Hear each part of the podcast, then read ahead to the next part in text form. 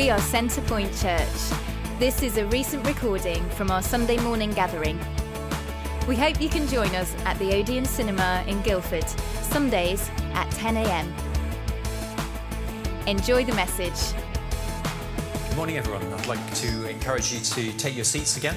My name's Stuart Parker. I'm one of the members of the church, and with my wife Jean, we lead the pastoral care team.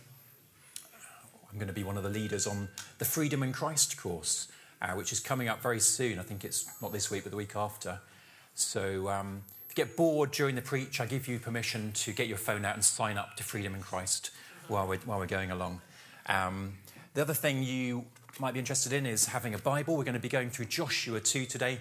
So if you want to put your hand up now, um, one of the welcome team will bring a Bible to you, and then you can check what I'm saying against God's word, which is always good to do.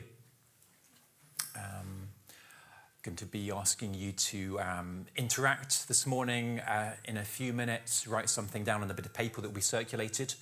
So um, don't um, drift off quite yet. Now, this is the second in our series on Joshua. Chris started last week with the first step, if you remember. And um, similar format, we'll be going through the passage a few verses at a time and then reflecting on what it says. So let's dive right in with Joshua chapter 2 and a couple, first couple of verses.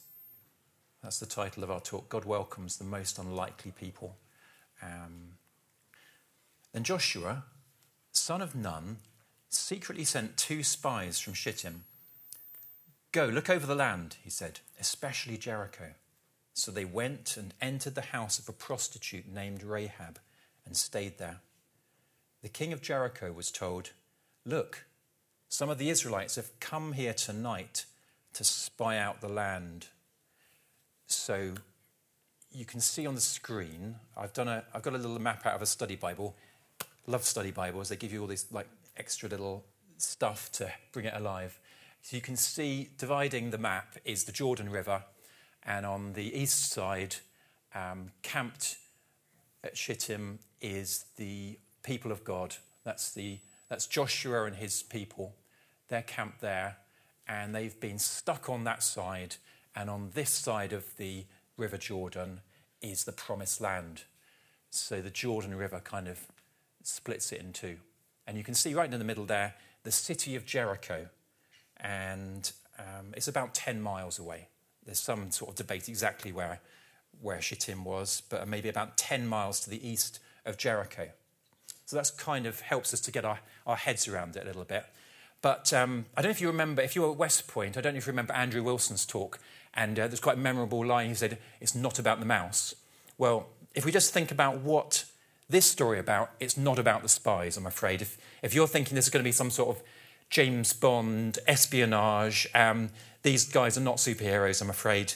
They're, they're clearly not masters of disguise, are they? So within moments of them sneaking into Jericho, They've, all, they've been discovered. They've tried to find a place to stay and lie low, but the king is aware and knows exactly what they're up to. Um, and we might think back to Numbers 13 that Chris referred to last week. 12 spies went out from um, the Israelite camp and came into this land and checked it out. And again, that was a bit of a disaster, wasn't it? Because most of them, all but Joshua and Caleb, came back trembling with fear um, and discourage the people of God. So I'm afraid spying is not their forte. Um, Joshua 2, what we're looking at today, it's about uh, a fairly sort of unknown character called Rahab, the prostitute, and even more importantly, it's about the God who saves her. So that's what we're looking at today um, Rahab, the prostitute. Rahab, the outsider, um, just going to go through a few ways in which Rahab almost epitomizes the person at the fringe, the person at the edge. And that's a bit of a theme through our, the talk today, is um, being an outsider. So, first of all, she's outside the city wall, outside the inner wall. So, Jericho was probably the earliest fortified city in the ancient world.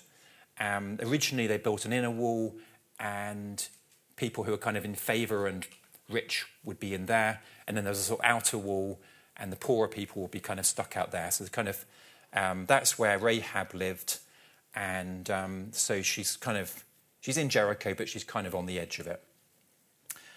Rahab is also outside the law, as we can see. She um, in the next few verses, she um, she's, she's a traitor, really, to, to the king of Jericho and hides these people. Um, and so the law is not going to be on her side, I'm afraid.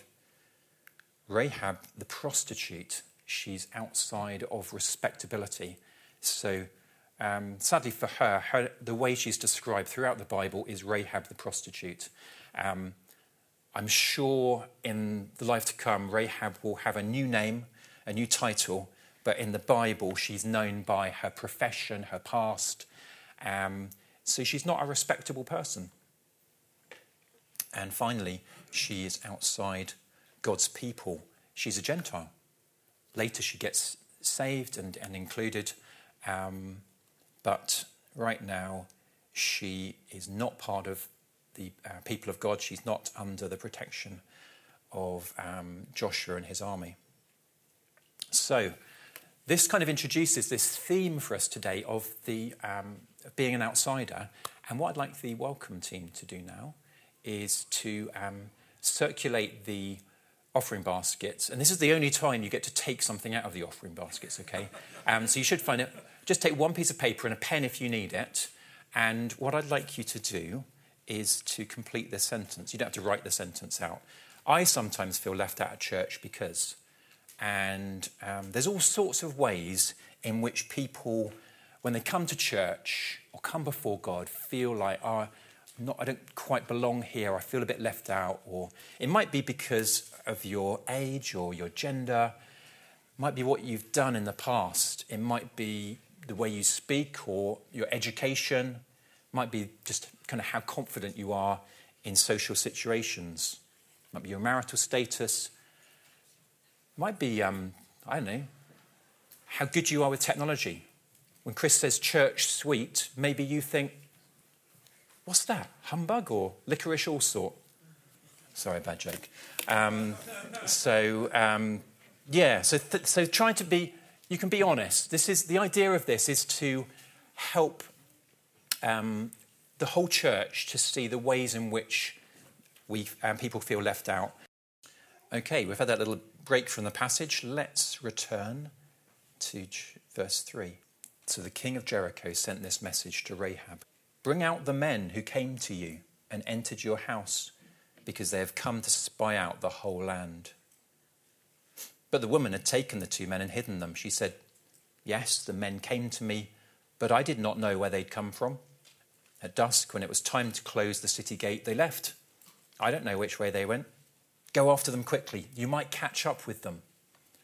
So don't be distracted here by Rahab lying. No, we don't need to sort of tut tut and be distracted by that.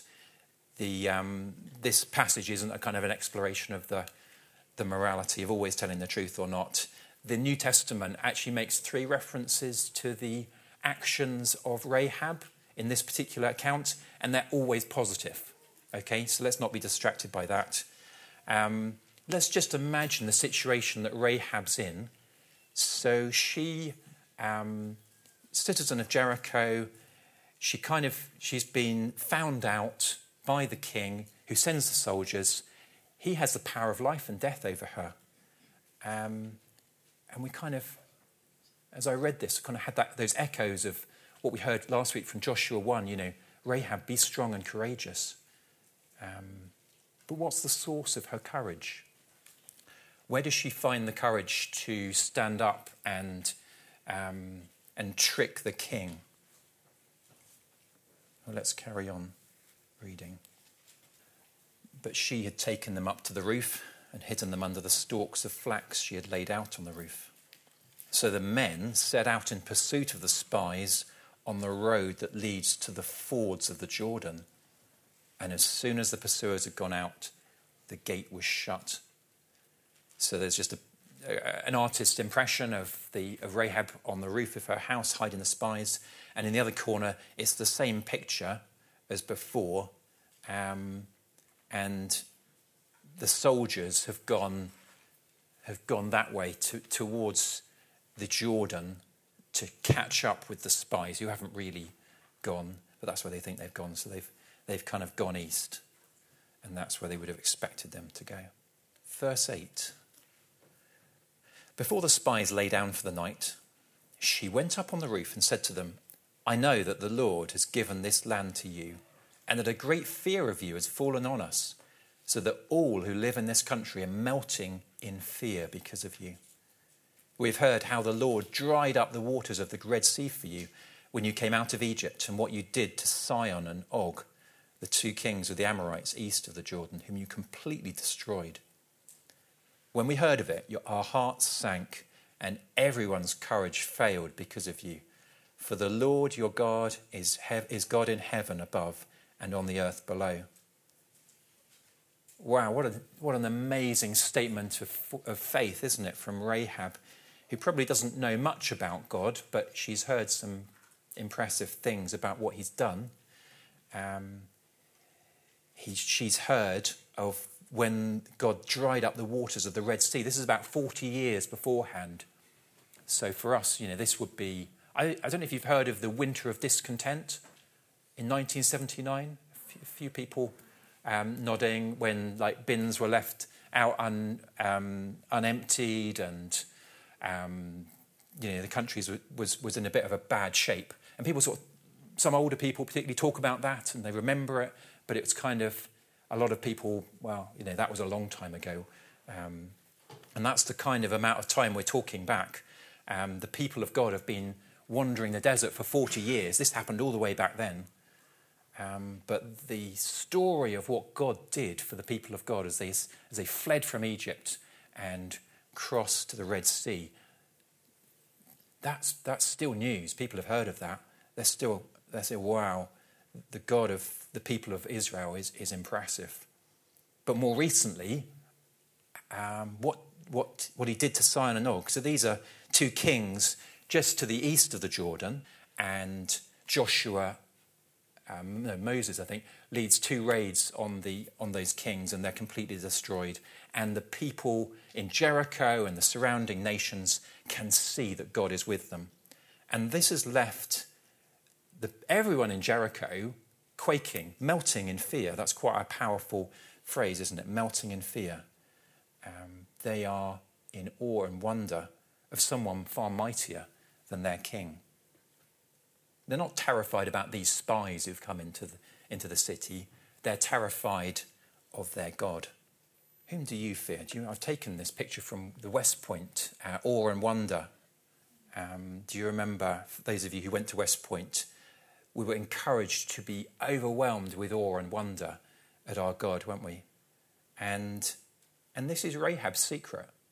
She allows herself to be so in awe of the God of Israel that the anxieties around the soldiers and the king they, they fade away in comparison.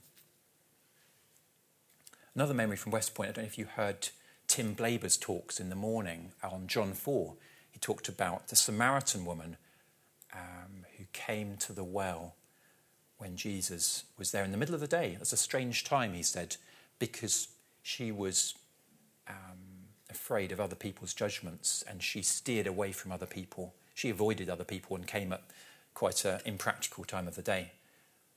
But she met Jesus there. She met the image of the invisible God. And her fears of men and women evaporated after that meeting with Jesus. And she ran back to the town to tell everyone about Jesus. Her fear was gone because she was in awe of Jesus. So there's an encouragement here to look beyond the authorities and the pressure of our society to fit in uh, with all the cultural norms, the apparent security of our world? You know, do we look around at the equivalent of the, of the walls of Jericho and put our trust in them? Or do we look beyond to the awe and wonder of our God? Rahab, as an outsider, almost has an advantage here because she's not so invested in in the society in terms of kind of their approval and um, her ambitions there. So she holds lightly to the world and she's able to sort of see beyond what's just around her. So, whom do you fear?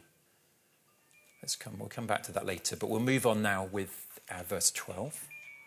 So, Rahab secures a deal. Now then, please swear to me by the Lord that you will show kindness to my family, because I have shown kindness to you, says Rahab to the spies. Give me a sure sign that you will spare the lives of my father and mother, my brothers and sisters, and all who belong to them, and that you will save us from death. Our lives for your lives, the men assured her. If you don't tell what we are doing, we will treat you kindly and faithfully when the Lord gives us the land. So Rahab asks for to be saved from death. And it's interesting here to contrast Rahab's approach with the people of Jericho, because everyone in the whole city was melting with fear, but just being afraid of God isn't enough. Um, Rahab sought salvation from the destruction that she could see was coming. She, through the people of God, she secured um, a rescue. So Rahab's story is our story. She says, Give me a sure sign. And as, as, um, as we read the, the New Testament, we see that God has sent a sure sign to us in his son Jesus, who overcame death. What if God would save us from death? Well, through Jesus, dying on the cross and rising again, he has shown us the way. He, through trusting in him, we can be saved from death too. And Jesus, this is kind of a picture of what Jesus does on the cross. The spies say, Our lives for your lives. But ultimately, Jesus on the cross gave his life that we might live. So, what a picture this is, isn't it, of what Jesus um, does on the cross.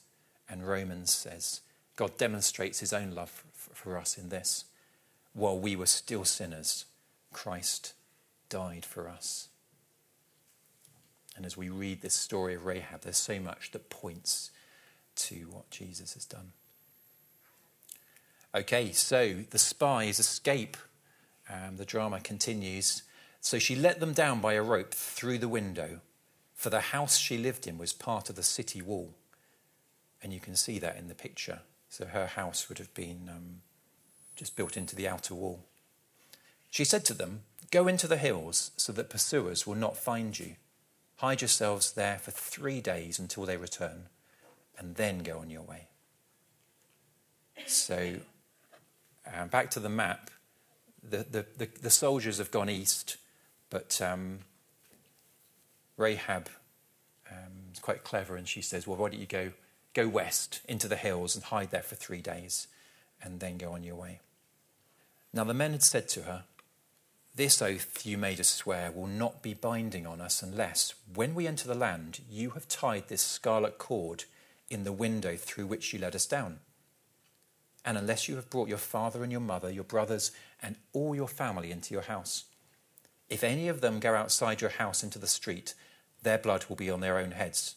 We will not be responsible. As for those who are in the house with you, their blood will be on our head if a hand is laid on them. But if you tell what we are doing, we will be released from the oath you made us swear. Agreed, she replied. Let it be as you say. And so she sent them away, and they departed, and she tied the scarlet cord in the window. And this um, this is kind of an amazing reference back 40 years again to that escape from Egypt. Um, do you remember all those plagues that Moses um, brought to, to Pharaoh? And the final plague was the killing of the firstborn, the ultimate plague, where the angel of death came to every household in that land and the firstborn died. And the, the way that the angel of death was going to pass over the Jewish houses, um, they had to make specific arrangements, and each household had to sacrifice a lamb and paint the scarlet blood around the doorframe. And again, that's a, a prophetic image of Jesus covering us with his blood on the cross as God's judgment passes over. And so this is like Rahab's own Passover arrangements. Um, she has to tie a cord, um, the, the, the colour of blood, on the outside of her house so that destruction will pass over her. And in a few weeks, we'll hear about how everything in Jericho was destroyed apart from this household because, because this household was, um, was shown to be putting its faith in, in God. Okay, let's move on to the last few verses. When they left, they went into the hills, the spies, and stayed there three days until the pursuers had searched all along the road and returned without finding them. Then the two men started back. They went down out of the hills, forded the river, and came to Joshua, son of Nun, and told him everything that had happened to them. They said to Joshua, The Lord has surely given the whole land into our hands. All the people are melting in fear because of us. So there you go. Final, um, final journey for the spies from the hills in the west all the way back to the camp um, where Joshua and the people of Israel are waiting for them. So, so let's, let's look at, a little bit at um, Rahab and how she trusted in God. She transferred her loyalties to a foreign people and their God. She didn't actually she didn't discount herself because she was a you know a woman of ill repute or because of her reputation or her origins. She she maybe sensed that God can use anyone. She had the courage to mislead the authorities for a greater good. She waited patiently for the spies to return with their armies. Sometimes trust can just be waiting, can't it? Waiting for God's timing. She obeyed the spies' instructions to hand the scarlet cord. She was obedient to the specific things that she needed to do. So there's Jericho again. Um, the inner wall, apparently, there's been a lot of archaeological digs in the city of Jericho. The inner wall was a metre and a half thick, um, possibly the most secure place humanly speaking, in the ancient world. But as we'll find out in chapter 6, it was nothing before the power of God. It's not enough for us to melt in fear before God. Uh, we need to transfer our trust to God like Rahab did. And her actions demonstrated, didn't they, the object of her trust. How, do we, how do we trust? that can be quite a hard thing to get hold of. It was interesting having um, Hannah bring that, that scripture to us early, the image of the invisible God. If we look to Jesus, if we read about Jesus, if we worship Jesus, he shows us who God is and everything about him. And um, Chris brought that, uh, that picture of taking his son swimming, do you remember? And um, inviting his son to look, to look uh, in his eyes and to trust. Where do you put your trust? Another reminder from uh, West Point. I don't know if you remember the uh, yeah that Andrew Wilson talk. You know, but we're, we're just maybe we just feel like mice. Um, but let's remember who stands with us. Who who stood with the mouse that made him confident? It's not a rhetorical question you can, uh, you can answer. The Gruffalo, thank you, yes. So, um, it's not the perfect um, analogy for God, but it will do uh, for, the, for the sake of the, uh, of the, of the talk. So, um, a person who is powerful and, and strong uh, stands with us. We don't need to trust in our own strength. Where do we put our trust? Do we trust in pensions and savings? Do we trust in the, the locks on our doors? Do we trust, dare I say it, in the politicians? Um, well, Rahab's actions demonstrated the object of her trust. She chose um, the spies rather than the soldiers. Humanly speaking, these, these choices don't make sense, do they? She chose a foreign, distant people that she barely knew versus her own people. She chose to go to Israel's tents rather than Jericho's walls. She chose future hope versus the pressure to conform from where she was. And the New Testament commends her. By faith, the prostitute Rahab, because she welcomed the spies, was not killed with those who were unbelieving.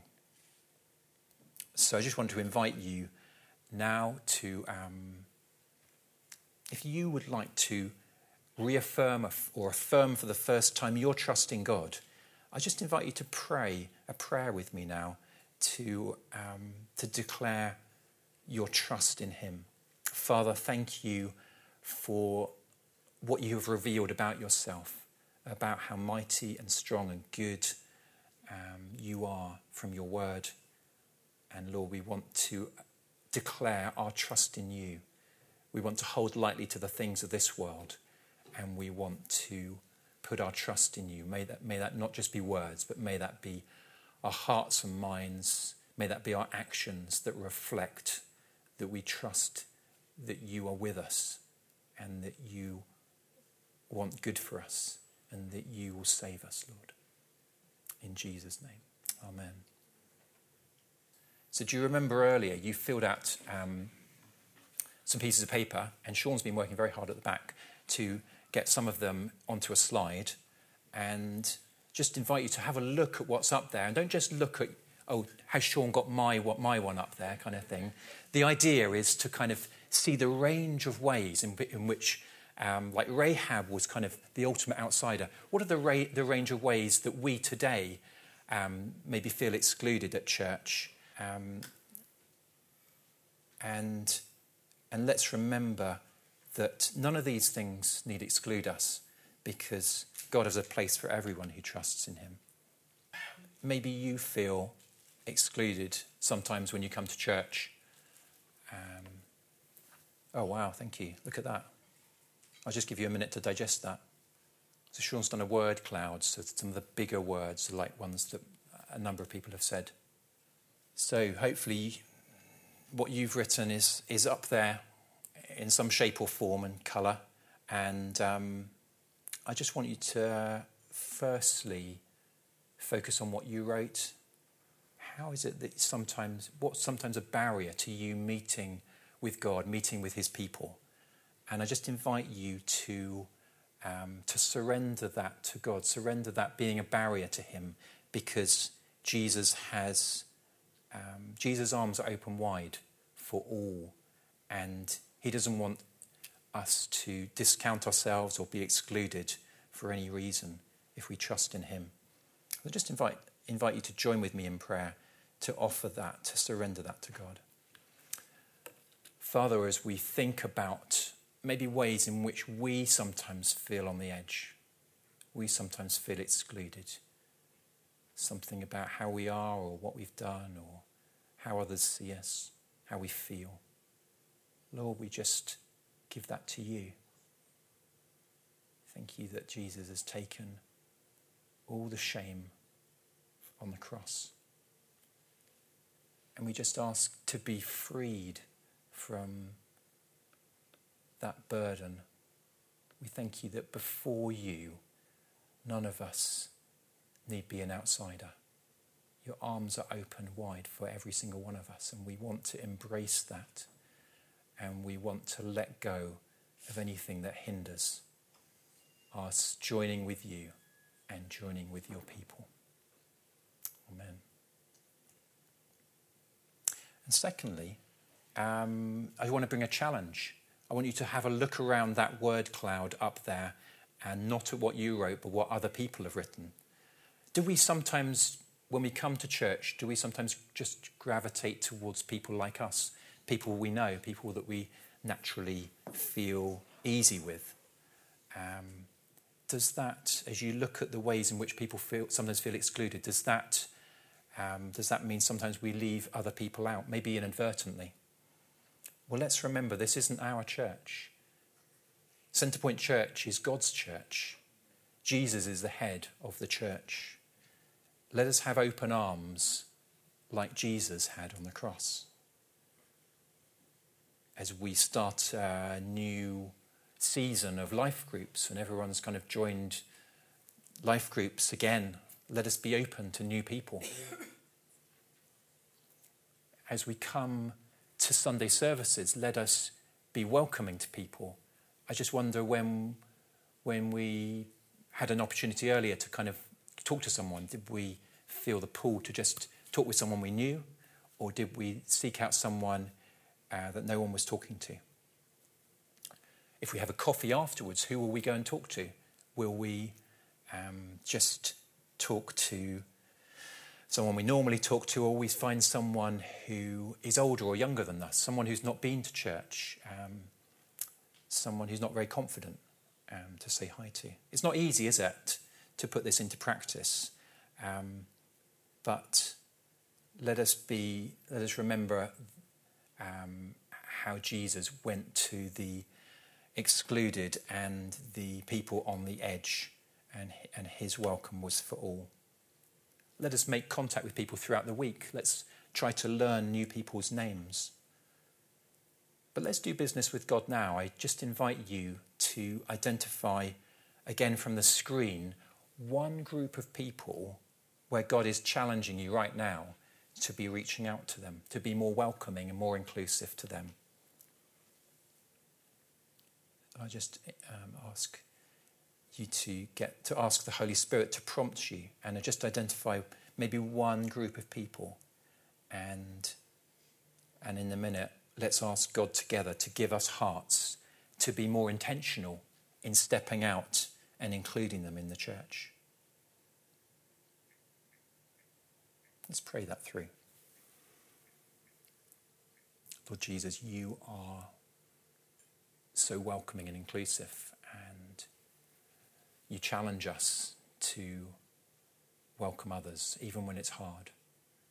And we forgive us, Lord, for when we have just stuck with people that we know or familiar or feel safe. And we just pray that you would give us the courage and the confidence to reach out to people different from us or people who are unknown to us and to make them feel welcome in your church. May this not just be an intention, may this be something we can put into practice, something that you remind us of, something that others can see in us. Give us your Holy Spirit to, to change us and give us hearts that love others in this way. Amen let us remember that God welcomes the most unlikely people, people like us. And He will welcome you too. And let us remember these things as we worship Him now.